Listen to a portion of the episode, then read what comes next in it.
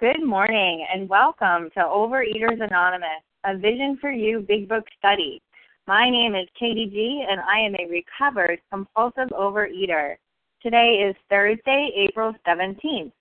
Today we are reading from the Big Book Alcoholics Anonymous, and we are at page 48.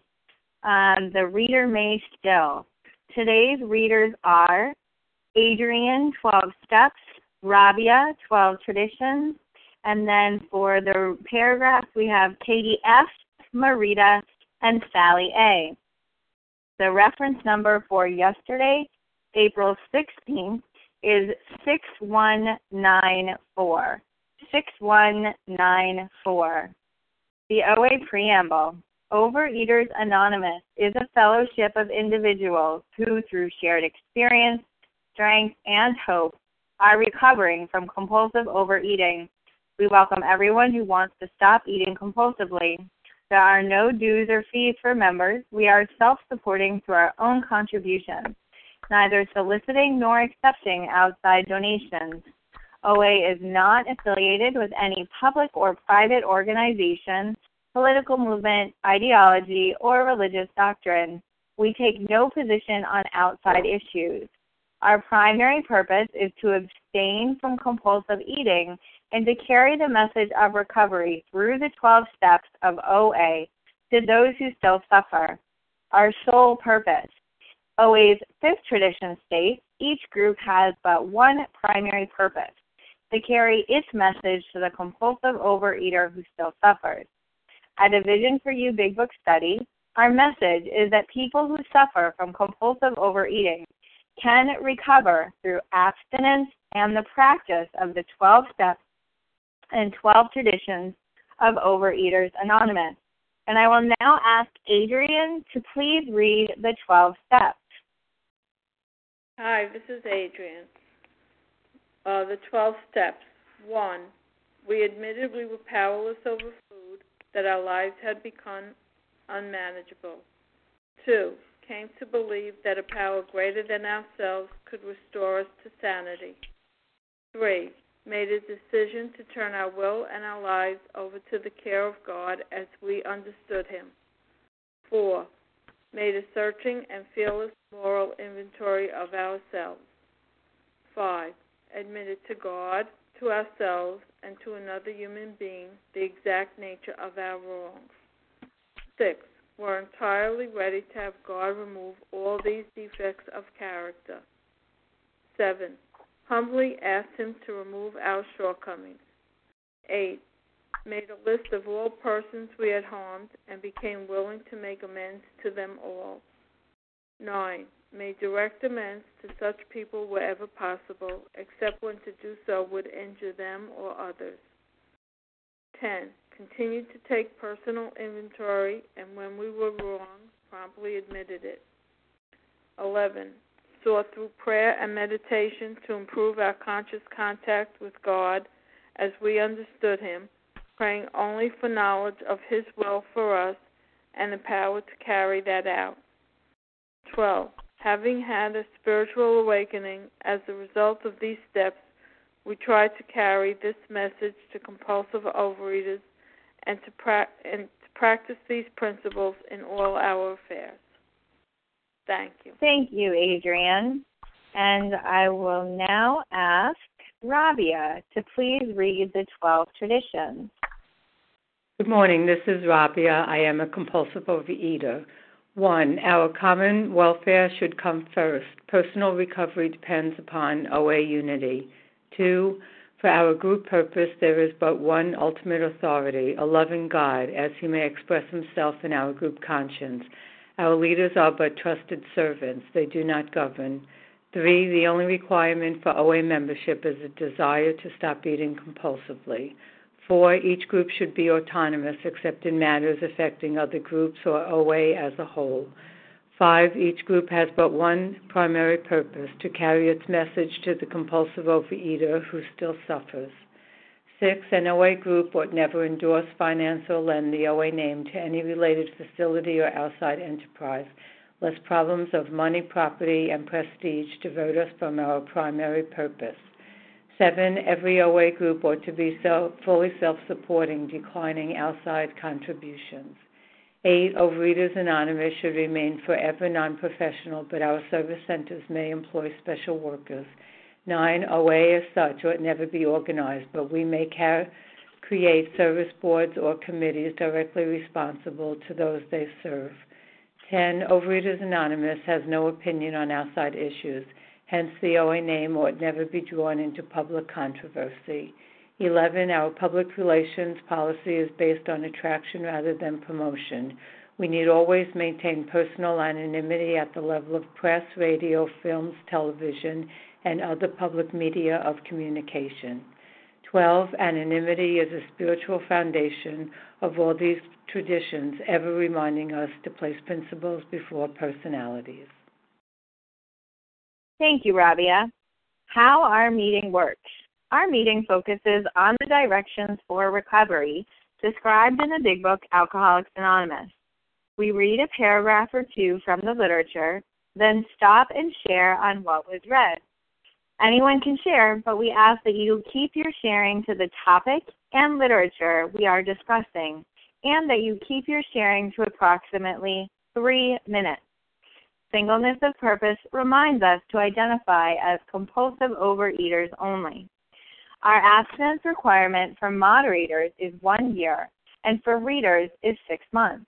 There is no abstinence requirement for sharing on topic. This meeting does request that your sharing be directly linked to what was read. We are sharing what the directions in the Big Book mean to us. To share, press star 1 to unmute. Once you are done sharing, let us know by saying pass. Then press star 1 to mute your phone. In order to have a quiet meeting, everyone's phone except the speakers should be muted. Today, we resume our study of the Big Book Alcoholics Anonymous on page 48. We are starting with the first full paragraph, and I'd like to ask Katie F. to get us started reading two paragraphs. The reader may still ending with the paragraph assumption as a starting point. Katie. Good morning. This is Katie, a recovered compulsive overeater in Virginia. The reader may still ask why he should believe in a power greater than himself. We think there are good reasons. Let us have a look at some of them. The practical individual of today is a stickler for facts and results. Nevertheless, the 20th century readily accepts theories of all kinds, provided they are firmly grounded in fact. We have numerous theories, for example, about electricity. Everybody believes them without a murmur of doubt. Why this ready acceptance? simply because it is impossible to explain what we see, feel, direct, and use without a reasonable assumption as a starting point. And, you know, electricity is a great um, example of something that works that that I just really don't get. I mean, I know some people understand electricity, but I really don't. I just know when I plug something in and turn it on, it works, and I expect it to work. And that is the simple faith that I needed for this program to work. I had tried everything else. I had even tried OA for many years, but I didn't believe that God cared about my eating problem. And until I believed that God did care about my eating problem and would help me in every circumstance, I couldn't recover and I uh, I got that belief by what I saw in other people. It started by believing that they believed. And then I was able to start to see that God was answering my prayers. He was there for me. He was you know, the situation that I thought was so horrible, if I paused and prayed, it suddenly wasn't that bad. And I was I did see a way out. I stopped picking up the food before I looked for a way out of my situation. And you know, it sounds like such a simple simple thing um and it really is, but I couldn't find it. For decades I kept chasing and putting the food in my mouth before I let God work. And so I'm just so grateful to um be able to see that I don't have to know everything. I don't have to know what the outcome of my horrible situation is going to be, but I do have enough faith that I will get through it and that food is not going to solve my problem today.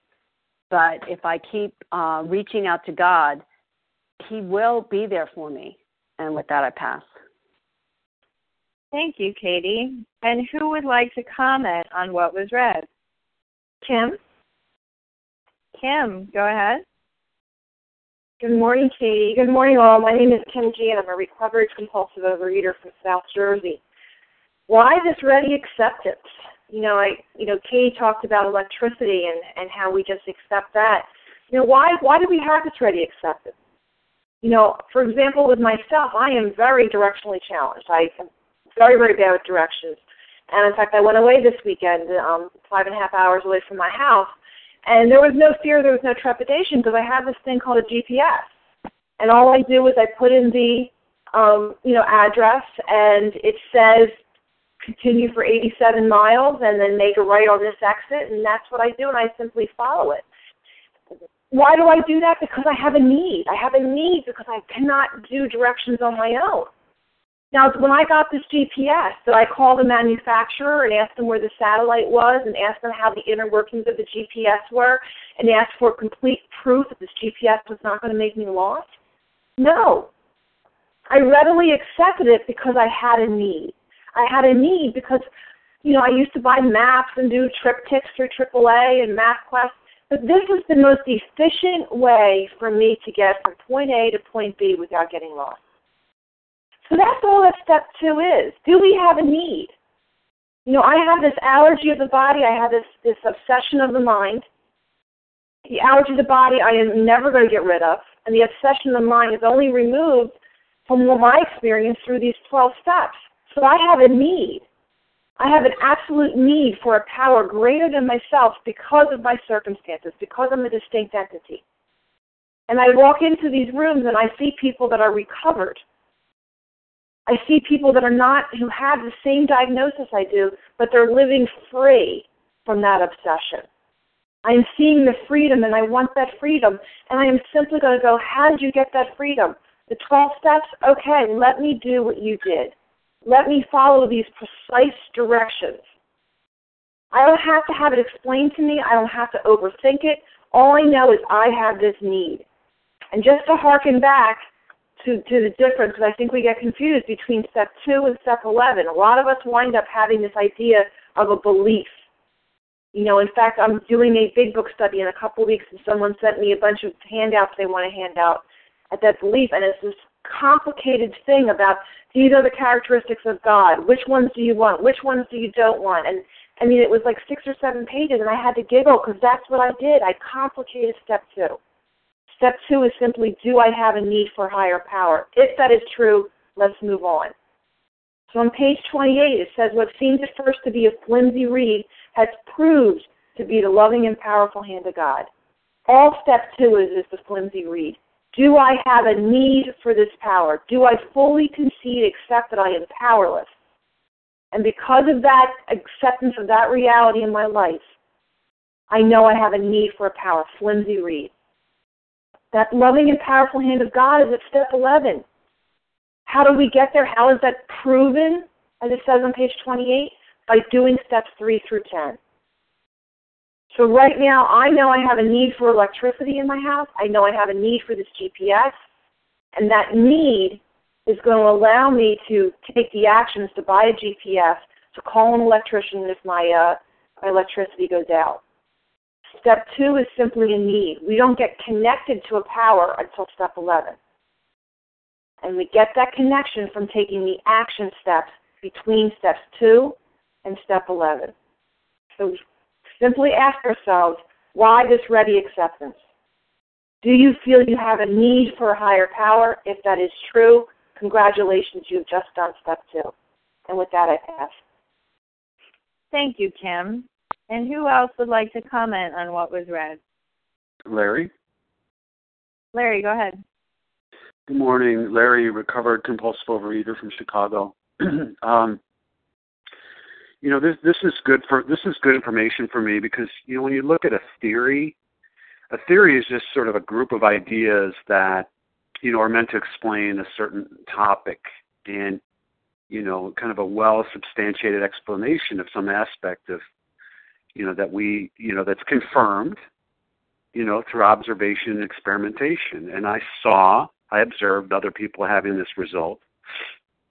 And i began to experiment you know with this to see if um you know if there was i saw this strong evidence in you um but it was not absolute proof of the truth of this conclusion that this would happen for me so, uh, you know, the one thing here when I read this, if if I was waiting for proof, you know, that that that the, the higher power or God changed you as a result of working these steps, if I needed indisputable evidence beyond, you know, I know now today that this has happened to me beyond my pure joy for life, you know, without the need uh, for my binge foods after decades of utter misery, destruction in my life you know, then then I would have felt sorry for someone like me if I needed that indisputable proof. I mean, I, I you know, being persuaded by the results. I mean, in the physical results, okay, if that if that's what one needs, you know, I'm I'm 165 pounds today, 5'10, no desire whatsoever for the food, good cholesterol from 300, you know, down to 152 with no medicine or anything my blood pressure is good. I'm not on any medication. If that if that's the evidence that I needed, emotionally, I'm I'm happy. I'm no longer a prisoner to my emotions. I'm no longer that you know that yo-yo, the up and down, up and down every day. I'm no longer self-centered to the extreme. I, I show up in life. I'm I'm here this morning. You know, it's all evidence by working these steps, by accepting a power greater than myself um, being in my presence is no longer like walking around eggshells. You know, I mean, I mean, before, I mean, you're safe around me today.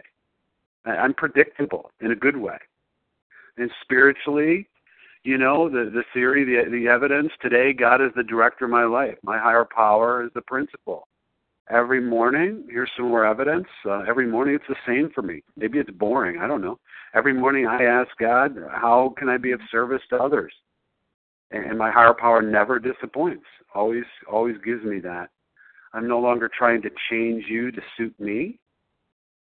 You know i accept people places and things as being exactly the way they are supposed to be at this moment. I don't whether i'm sponsoring someone or helping someone it it makes no difference to me to my recovery. I care but it doesn't doesn't affect my recovery whether you recover you know, I just want you to have what I've what I have, and what I have is not. I didn't invent this thing. You know, this thing. I didn't recreate this thing. I did this thing at at a certain point. I realized there was no door number three, and I did it precisely as it was laid out in the book. That that's it, and it was very simple. I, I accepted a, a power greater than myself, of my own conception, and then I, I made an affirmative declaration in step three that I was now ready to work the steps, four through nine in particular. Those action steps are not I didn't have to recreate those or do anything specific. See, to me this wasn't this wasn't conjecture. This this worked in you. And the question was, was I going to have it? How free did I want to did I want to be? And today, thank God, I uh, I embrace these steps without knowing. See, most people they want to show me first. Show me first, uh, Larry. Then then I'll do it. Yeah, I see you, but I don't know about that. Show me. I want to feel better first. Guess what? I didn't feel better for a long time. It doesn't work that way. At least it didn't for me. Now it's different. Thank God for uh, for this program. And with that, I'll pass. Thanks, Larry. And this is Katie G, I'm just going to take a moment. I, I just love this chapter and um, particularly loved hearing um, what a previous speakers talked about how I have the opportunity to see how my mind complicates things. And in fact, this chapter talks about um, the underlying reasons why we were making heavy going of life. When I first came into the rooms where they were working the steps, where I heard a message of depth and weight, somebody said, yeah, ask me what time it is and I'll tell you how to make a clock. I am very complicated in my mind. And, you know, a lot of this was about getting humble enough to realize I was talking out of 10 sides of my mouth, you know, and, um, and that I was worshiping, you know, everything else but just me. You know what I'm saying? Like I had to have all the reasons and all the understandings. But what was amazing when I got to this chapter with with my sponsor was like, oh yeah, okay, so I do I do uh, um you know trust that the electricity is going to turn on. I do have I do trust theories that I'm not in charge of that I don't completely understand. And the only way I took step two was seeing repeatedly, again, I have an allergy to the body. That was smashed home to me reading that with my sponsor. Look at the numerous times, Katie, you put flour, sugar, and quantities. It sets up an uncontrollable craving for more, and it doesn't matter who you are, but you are steamrolling them to get more. But the problem is, Katie, you could never stay stopped you know, you'd go for a while and you would be restless, irritable, and discontent. And then look at you, Katie, look at you trying to manage your life on your own. And the ego and, and you trying to understand everything. How well is that working for you? Well, it brought me into Overeaters Anonymous and when that wasn't when that when Overeaters Anonymous, you know, my abstinence and my tools, when I tooled enough people to death, when I'd made so many phone calls and, you know, tried to adopt so many religions but still had no God, I was devastated, and I came into the rooms in Massachusetts where they where, they studied the books, and I the book, and I heard a message of depth and weight, and my sponsor just said simply, "Katie, do you see that where you come to managing your life, you're insane. You need to fire yourself as manager. You can't manage your life anymore. Not just when it not just when you're eating food but when you're not eating food. Not just when you have a job or not just when you don't have a job but when you have a job. No matter what the external circumstances my life's always going to be unmanageable. And my head has insane thinking. So step out of the driver's seat katie and is there a power greater than you and after reading this chapter i couldn't deny there was a power greater than me but I didn't need some fluffy, puffy beautiful explanation of who this power was. Because again, how do I get a deeper understanding? How do I grow an understanding and effectiveness in the steps? I do the steps.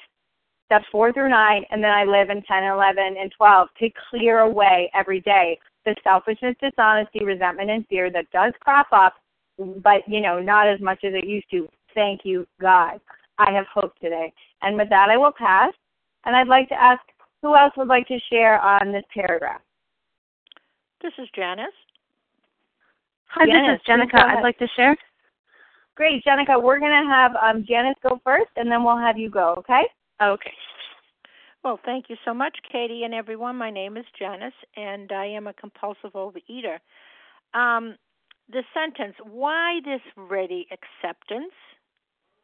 Why? Well, why? Because, you know, the first step, I, I knew there was nothing else for me to do. But but this sen- this um, uh, step does not tell me that I have to know it, that I have to prove it, that you have to explain it. You know, it says simply because it's impossible to explain what we see, feel, direct, and use without a reasonable assumption as a starting point. The starting point only for this step is willingness. It doesn't tell us what we have to believe. It doesn't tell us that we really have to understand this power yet. You know, we know that electricity is there. You know why? Because when it's off, when we don't switch on the switch, we still know it's there. Just because we don't see it, we still know it's true. You see, just because I don't see a power at this present time or can explain it, it's still true. Um, a chair. I mean, how do I know it's going to hold me? Well, I believe it's a chair and I believe it's going to hold me, but I don't really know. But chairs are made to hold you, right? So there's a lot of reasons why it's impossible to explain, and we're not asking. You know, the the the, the book is not asking me to understand. It's just having a willingness that you need, you know, that I know today through experience that I need another power because I am, you know, because I was um helpless. I couldn't do it myself. Again, the Eiffel Tower. I mean, how many of us have seen the Eiffel Tower? I mean, I know I haven't, but I know it's there. Just because I haven't seen it, I know it's there. And you know, the fact is, and the result is that, you know, the theory that a spiritual experience can solve my problem. Well, the fact is that those of us who have gone through these steps have proven that there is a power that has solved my problem. And that, you know, that power turned out to be the presence of God, you know.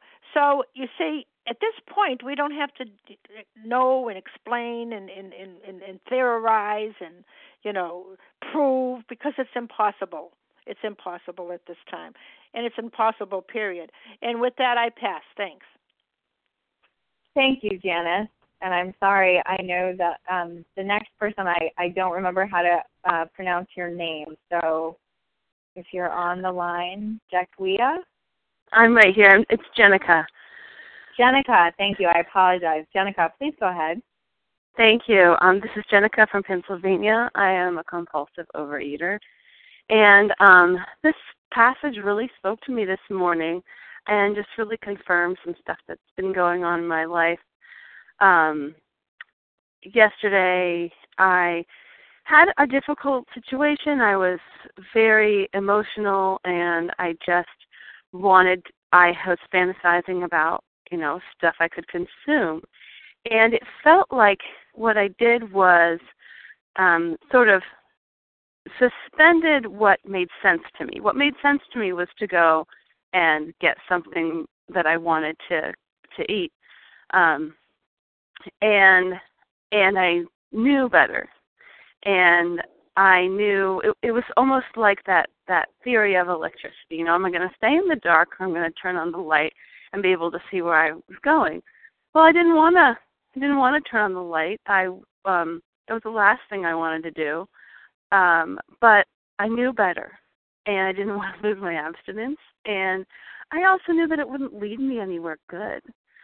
So I called somebody and I kind of I took note of how long it took me to get out of the place where I was. And it took me about um well it only took a few minutes after calling somebody to start feeling a little bit of relief, but I but it took me about about 2 hours to kind of get to a different place where I could go ahead and continue with my day. But um it was because of um the sort of the practice of this program like it's it's the faith faith is, faith doesn't always make sense to me you know like the fact that there that i have a power higher power doesn't always make sense. But just like i have faith that the light's going to turn on that's like i have faith that the sun is going to rise because it just has every single day that i've ever been you know here on this earth i now have faith that uh, in a higher power and and um it doesn't always make sense but i you know follow the steps and and it worked and my higher power was there for me and i you know had um release from my disease so um it's really great to be on this mo- the this meeting this morning just to have that confirmation of uh practice that i you know had just yesterday and um and it's great to be able to share it with you all. So thanks so much. Thank you, Jenica. And would anyone else like to comment on what we read before we move on? Yes, this is Amy. Yes, Amy, Sue. please go ahead. Um, was that Sue that I heard underneath Amy or Sue? Sue. Sue. Okay, so we'll have Amy and then Sue. Thanks. Thanks, thanks everyone for your service. Good morning to the newcomer. My name is Amy. I'm a recovered compulsive overeater from Maryland. I too want to talk about this this sentence. Says, "Why this ready acceptance? Simply because it is impossible to explain what we see, feel, direct, and use without a reasonable assumption as a starting point." Like other examples that have been given, like electricity, when when I go out to my car and I turn the key, I don't need to know how it works because the assumption is it is going to work because I see everyone else driving a car and the guy I bought the car from says that the car is going to work, so that I know that when I turn the key, that the car is going to go on somehow, some way, and I'm going to be able to drive my car as long as I put gas in it. And like this program and what we've been talking about, the key of willingness, I need to be able to put that key of willingness and turn, turn the key and do the action steps that are necessary to surrender, to be willing, to know. And what is the starting point in, in Overeaters Anonymous? I mean, what do they say in the rooms? This is a program of attraction rather than promotion. My starting point as a newcomer was looking at those who had recovered. We have hundreds of us on the line that have recovered by using the instructions in this manual. That is a fact. I don't need to know how all of you have recovered, but I know that you have. I hear you on the line and I hear the stories of transformation, personality changes that I know that I myself could not have done for myself. I hear it in your stories. That's my starting point. You know, we, we put our hand out and we offer what this program has and what this program tells us. If we go to there is a solution, it says here, that's the chapter, there is a solution. The tremendous fact for every one of us is that we have discovered a common solution. We have a way out on which we can absolutely agree and upon which we can join in brotherly and harmonious action. I don't think they use the word fact lightly. I think they're using the word fact is because, like myself and many others, we have recovered through the instructions in this manual, through the 12 steps of Alcoholics Anonymous adapted for overeaters. That's the fact.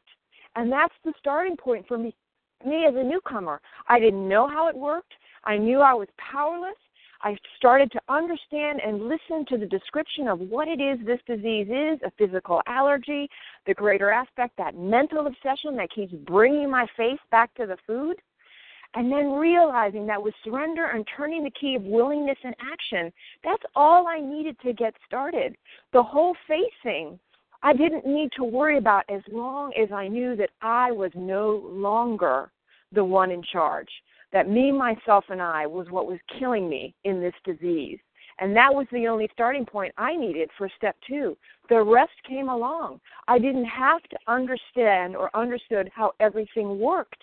It didn't need to happen over time that transformation occurs and we develop this sense of a higher power and what exactly that is but that doesn't need to start what needs to start is the action and the willingness and the surrender sticking the key in and turning that key of willingness that's where it all needs to start trusting that those who have gone before will show me the way because i look at them and i see that they're recovered if they can do it if i can do it if we can do it the newcomer can do it and with that i'll pass Thank you, Amy. And Sue, please go ahead.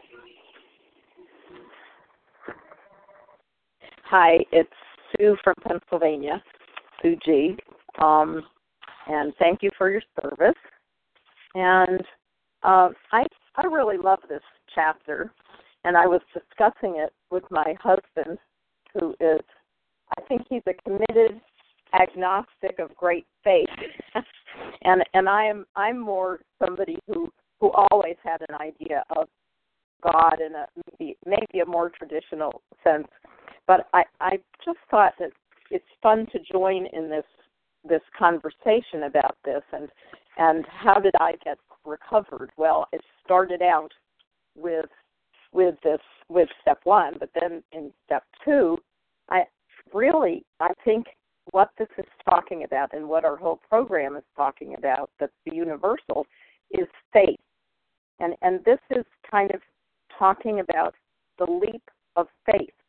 And the leap of faith is well, it's like you go to the doctor and the doctor says, In my experience, blah, blah, blah. Now, if you like your doctor and you have faith and the doctor has helped you and you have that kind of personal experience, you believe what the doctor says. Now I can go to the doctor and then I come home to my to my husband, the the skeptical, um, agnostic doctor, and he says, Well, wait a minute, um, that's not necessarily true. And I listen to that and I know him very well. His faith, he has faith too. His faith is in the science of medicine.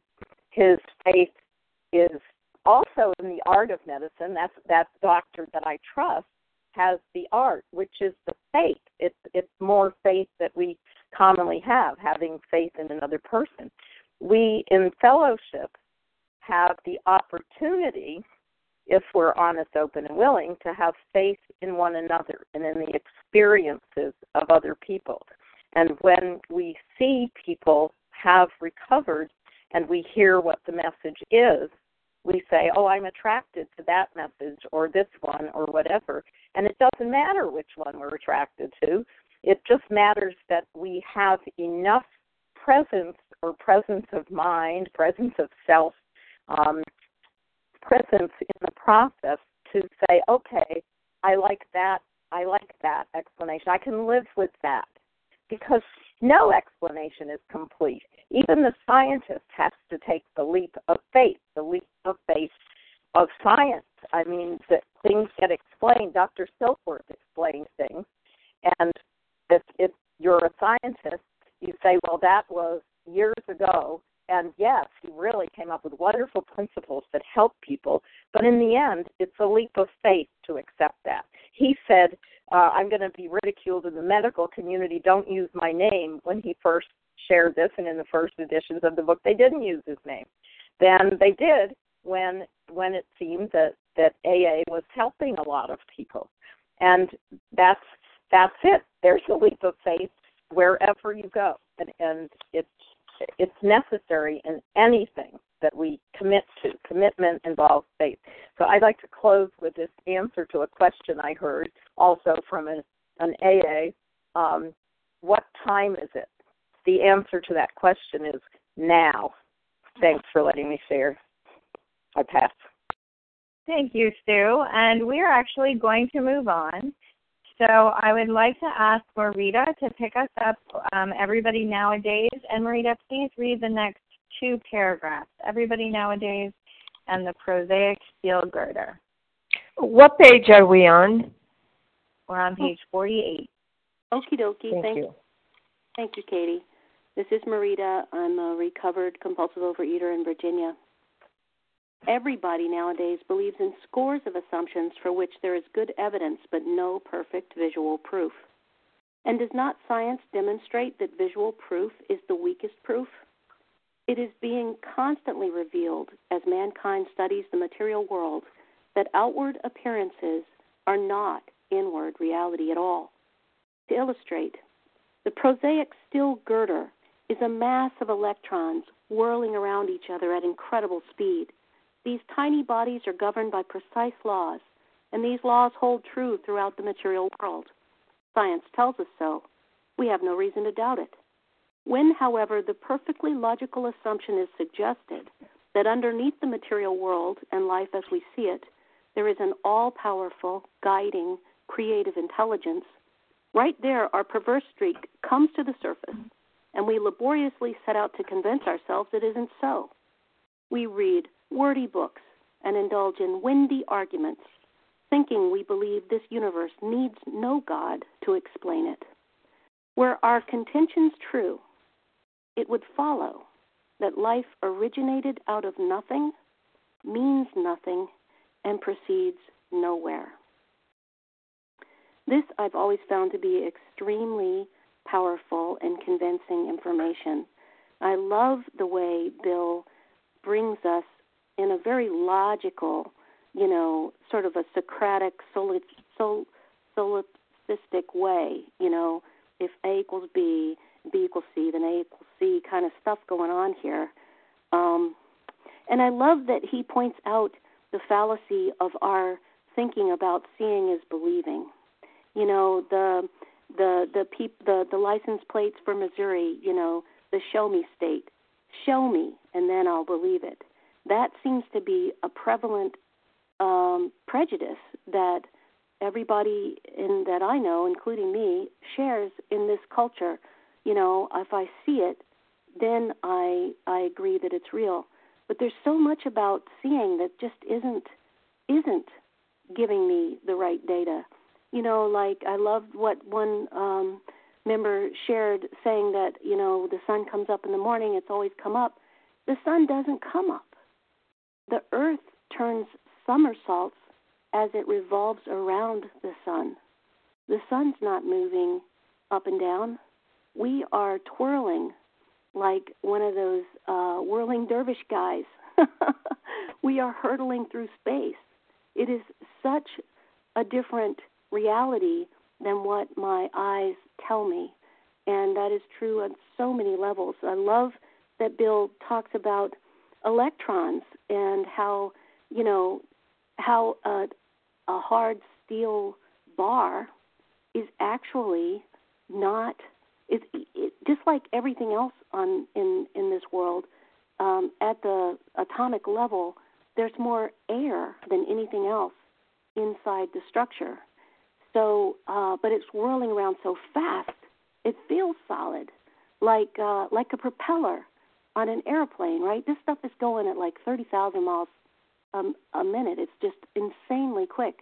And and if you're if you want to put your hand in the way of a propeller, even though the propeller is taking up like one tenth of a percent of that whole area, you don't want to put your hand there because you will it will be chopped off. It feels solid when that thing is moving, and that's the way it is with all the solid things in our experience.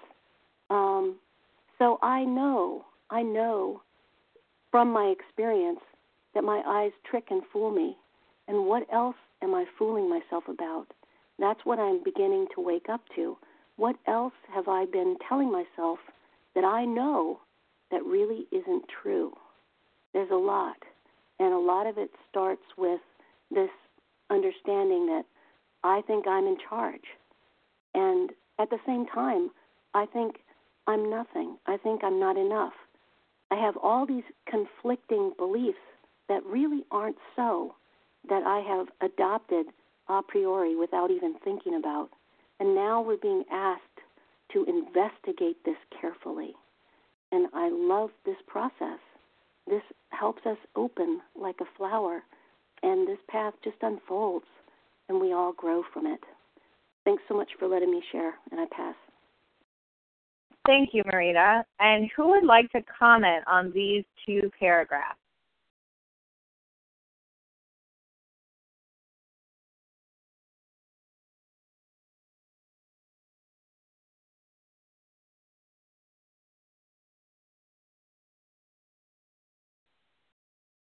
This is Sharon in Colorado. Sharon, please go ahead. Hi, Katie. Thank you so much. And uh, I'm a recovered compulsive overeater in Colorado, and welcome to everyone out on the line. Um, I was just going to go back and do this thing about the paragraph before and then go into the next paragraph. But the practical individual of today is a stickler for facts and results. And it's true, you know, I never think about uh, the electricity that I have to figure that out and everything and figure out how it works and why does it come on and and uh, that I just have to click it down and it goes off and um, but it always throws me for a loop when the power is out and all of a sudden you're in the dark. So um, I just see that I was not uh, much of a practical individual. My life experiences prove that out and um, the insanity for me, you know, the unsound reasoning and judgment. I was unable at times to discern the truth. The obsession prevents us from seeing the truth. We believe and act on a lie. It will it'll be different this time. Sometimes I can treat food like normal people do. Boy, how many times I used to believe that lie. And and so um, you know, it just amazes me today to to see how blind I was to the facts and to the truth regarding this eating addiction problem I had, even though I had seen amazing results in another 12 step program regarding another substance. And so I'm just so grateful today that I um, I no longer have to convince myself of a lie. My own self deception will screw me up every single time.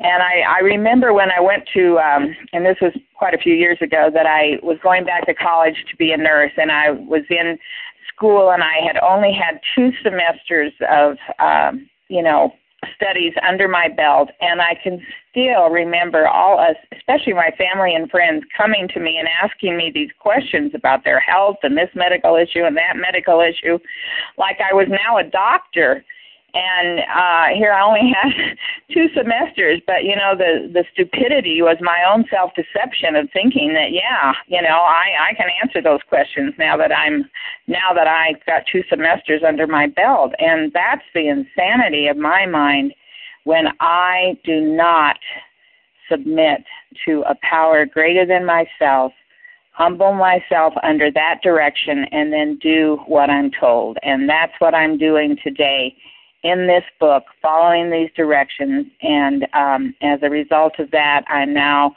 by God's grace and mercy, living in steps 10, 11, and 12 on a daily basis. And I still have to be faithful about that.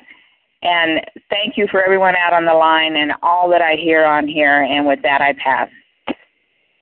Thank you, Sharon. And who else would like to comment on these two paragraphs? Larry? Sally? So I have Larry and then Sally. Thank you.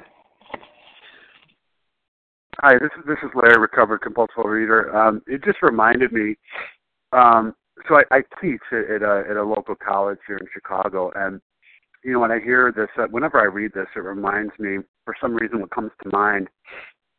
You know, um, last night uh, we were talking about um, learning from each other about um, you know the model of the mind you know sort of the things that we accept you know the conscious and the the the subconscious or the preconscious mind you know just below the surface. And then the unconscious mind and we use you know visualizations to to to sort of wrap our brains around it a little bit like an iceberg you know uh huge huge iceberg mountain of an iceberg in the ocean and you know what you can see just above the surface would be the equivalent of the conscious mind. That's you know uh what we're aware of in the moment right now. And then we talk about like uh just like like the, what we're reading now is just trying to to understand something um uh, like the molecules and the atoms. So just below the surface of the water is maybe the the unconscious. And we and we we know somehow we know that exists. We think that our conscious mind our awareness is everything you know, because that that's all we know. We can prove that there's an there's a there's a subconscious, and that we can you know I can say what you know what'd you have for breakfast yesterday, and, and you, you might be able to pull that out of your head and say okay that's just below the surface, but the vast majority of of, of who we are as individuals is that is that unconscious mind which is the huge base of the iceberg. That's like what we're reading here, you know, is is just what appears to be real is just like this physical body or is just like the conscious mind, what, what we're aware of right now in the moment on this meeting. You know, but there's something there's something much deeper, you know, that, that drives us. So that would be the equivalent whenever I read this about the unconscious mind. That's the the deep inner, you know, uh, drives and forces below that kind of guide and direct our behavior. We think we have complete free will? And there's there's all this stuff going on and we kind of know the unconscious mind exists in uh, a lot of different ways but one of the ways is dreams that we don't necessarily direct and guide. So uh, bringing it back to what we read and i'll just mention that uh, you know there's all sorts of things that we that appear real and appear to be our reality but there's much going on below the surface that we uh, that we come to accept and that was the case for me with this program. I thought all there was was calories in, calories out. I thought all there was was this physical body. If it were thin, my life would be okay. Not so, you know, not so. Uh, life happens on life's life's terms. I didn't I didn't realize all these things until much later through my experiences hopefully that'll be the case for you as well if you follow this practical program of action. With that, I'll pass. Thanks. Thanks, Larry. And Sally A., go ahead.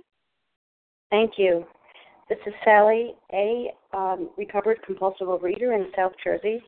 I want to look at this word reason that they keep bringing up the word reason. At the top of 49, it says, We have no reason to doubt it.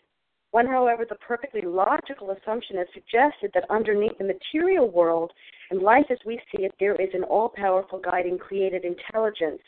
And it goes on to say, we laboriously set out to convince ourselves it isn't so. And so I noticed that on these pages that we've been reading, over and over, they're talking about our reasoning skills. At the top of um, page 48, it talks about unreasoning prejudice. Um, lower down the page, it says, in this respect, alcohol was a great persuader. It finally beat us into a state of reasonableness. Going down to the bottom of the next paragraph, it says, without a reasonable assumption as a starting point. And over and over, we see that they're talking about our reasoning skills. And um, what's interesting to me is that the word sanity in the Big Book Dictionary says free from defect, mentally sound, reasonable. And I think that what they're doing is giving us an argument here that we're crazy if we don't believe. That's just my my take on this. And I would just say that my best thinking got me to 248 pounds.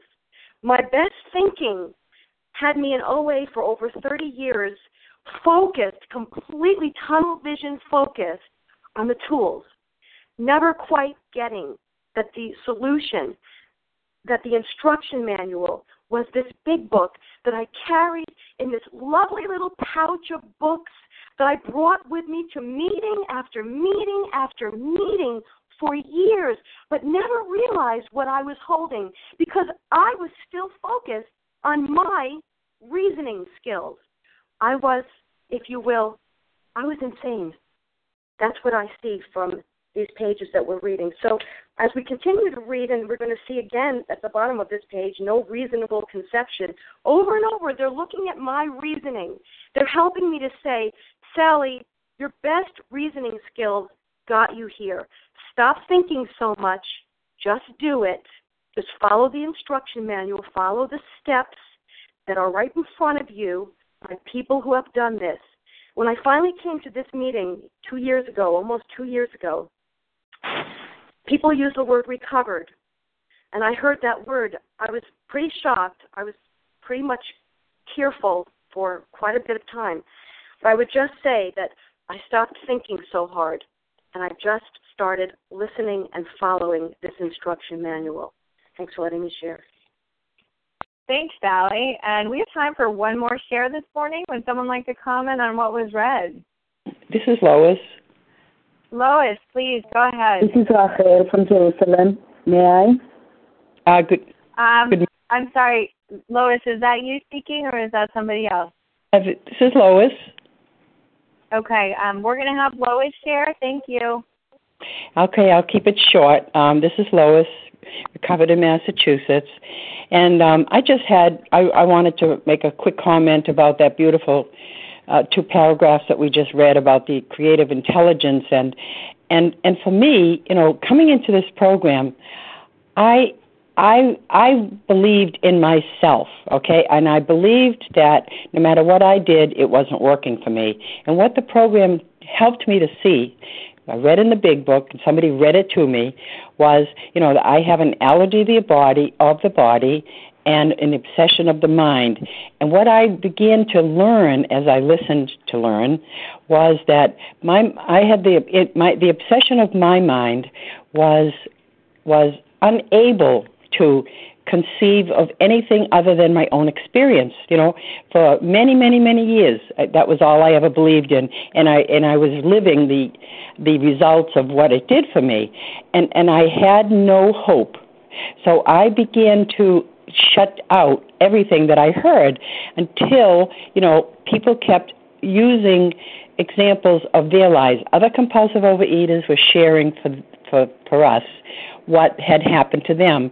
And when I began to uh, relate and understand by listening to these meetings, you know, I began to identify and relate. These people had the same experience I did, and and I was afraid to hope. So I be, I came, I came to, and I came to believe that little by little I began to hope because it happened for you that it would happen for me.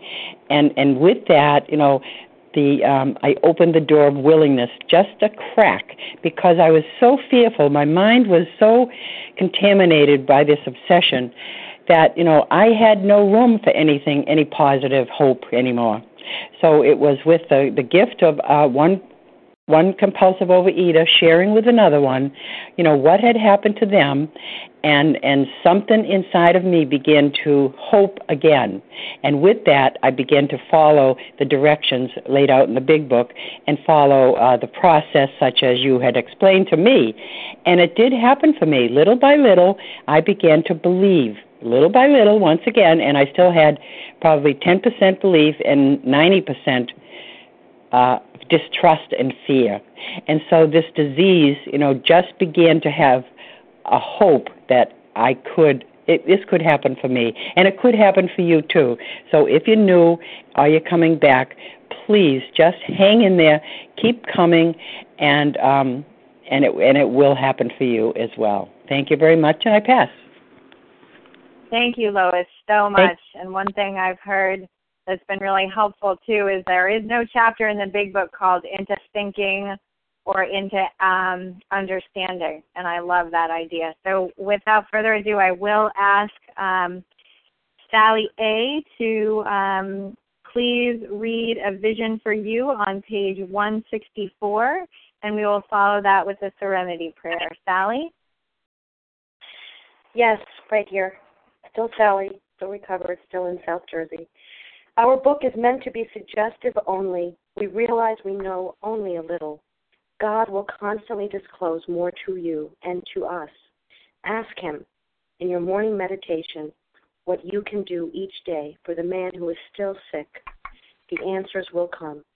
If your own house is in order, but obviously you cannot transmit something you haven't got, see to it that your relationship with Him is right and great events will come to pass for you and countless others. This is the great fact for us. Abandon yourself to God as you understand God.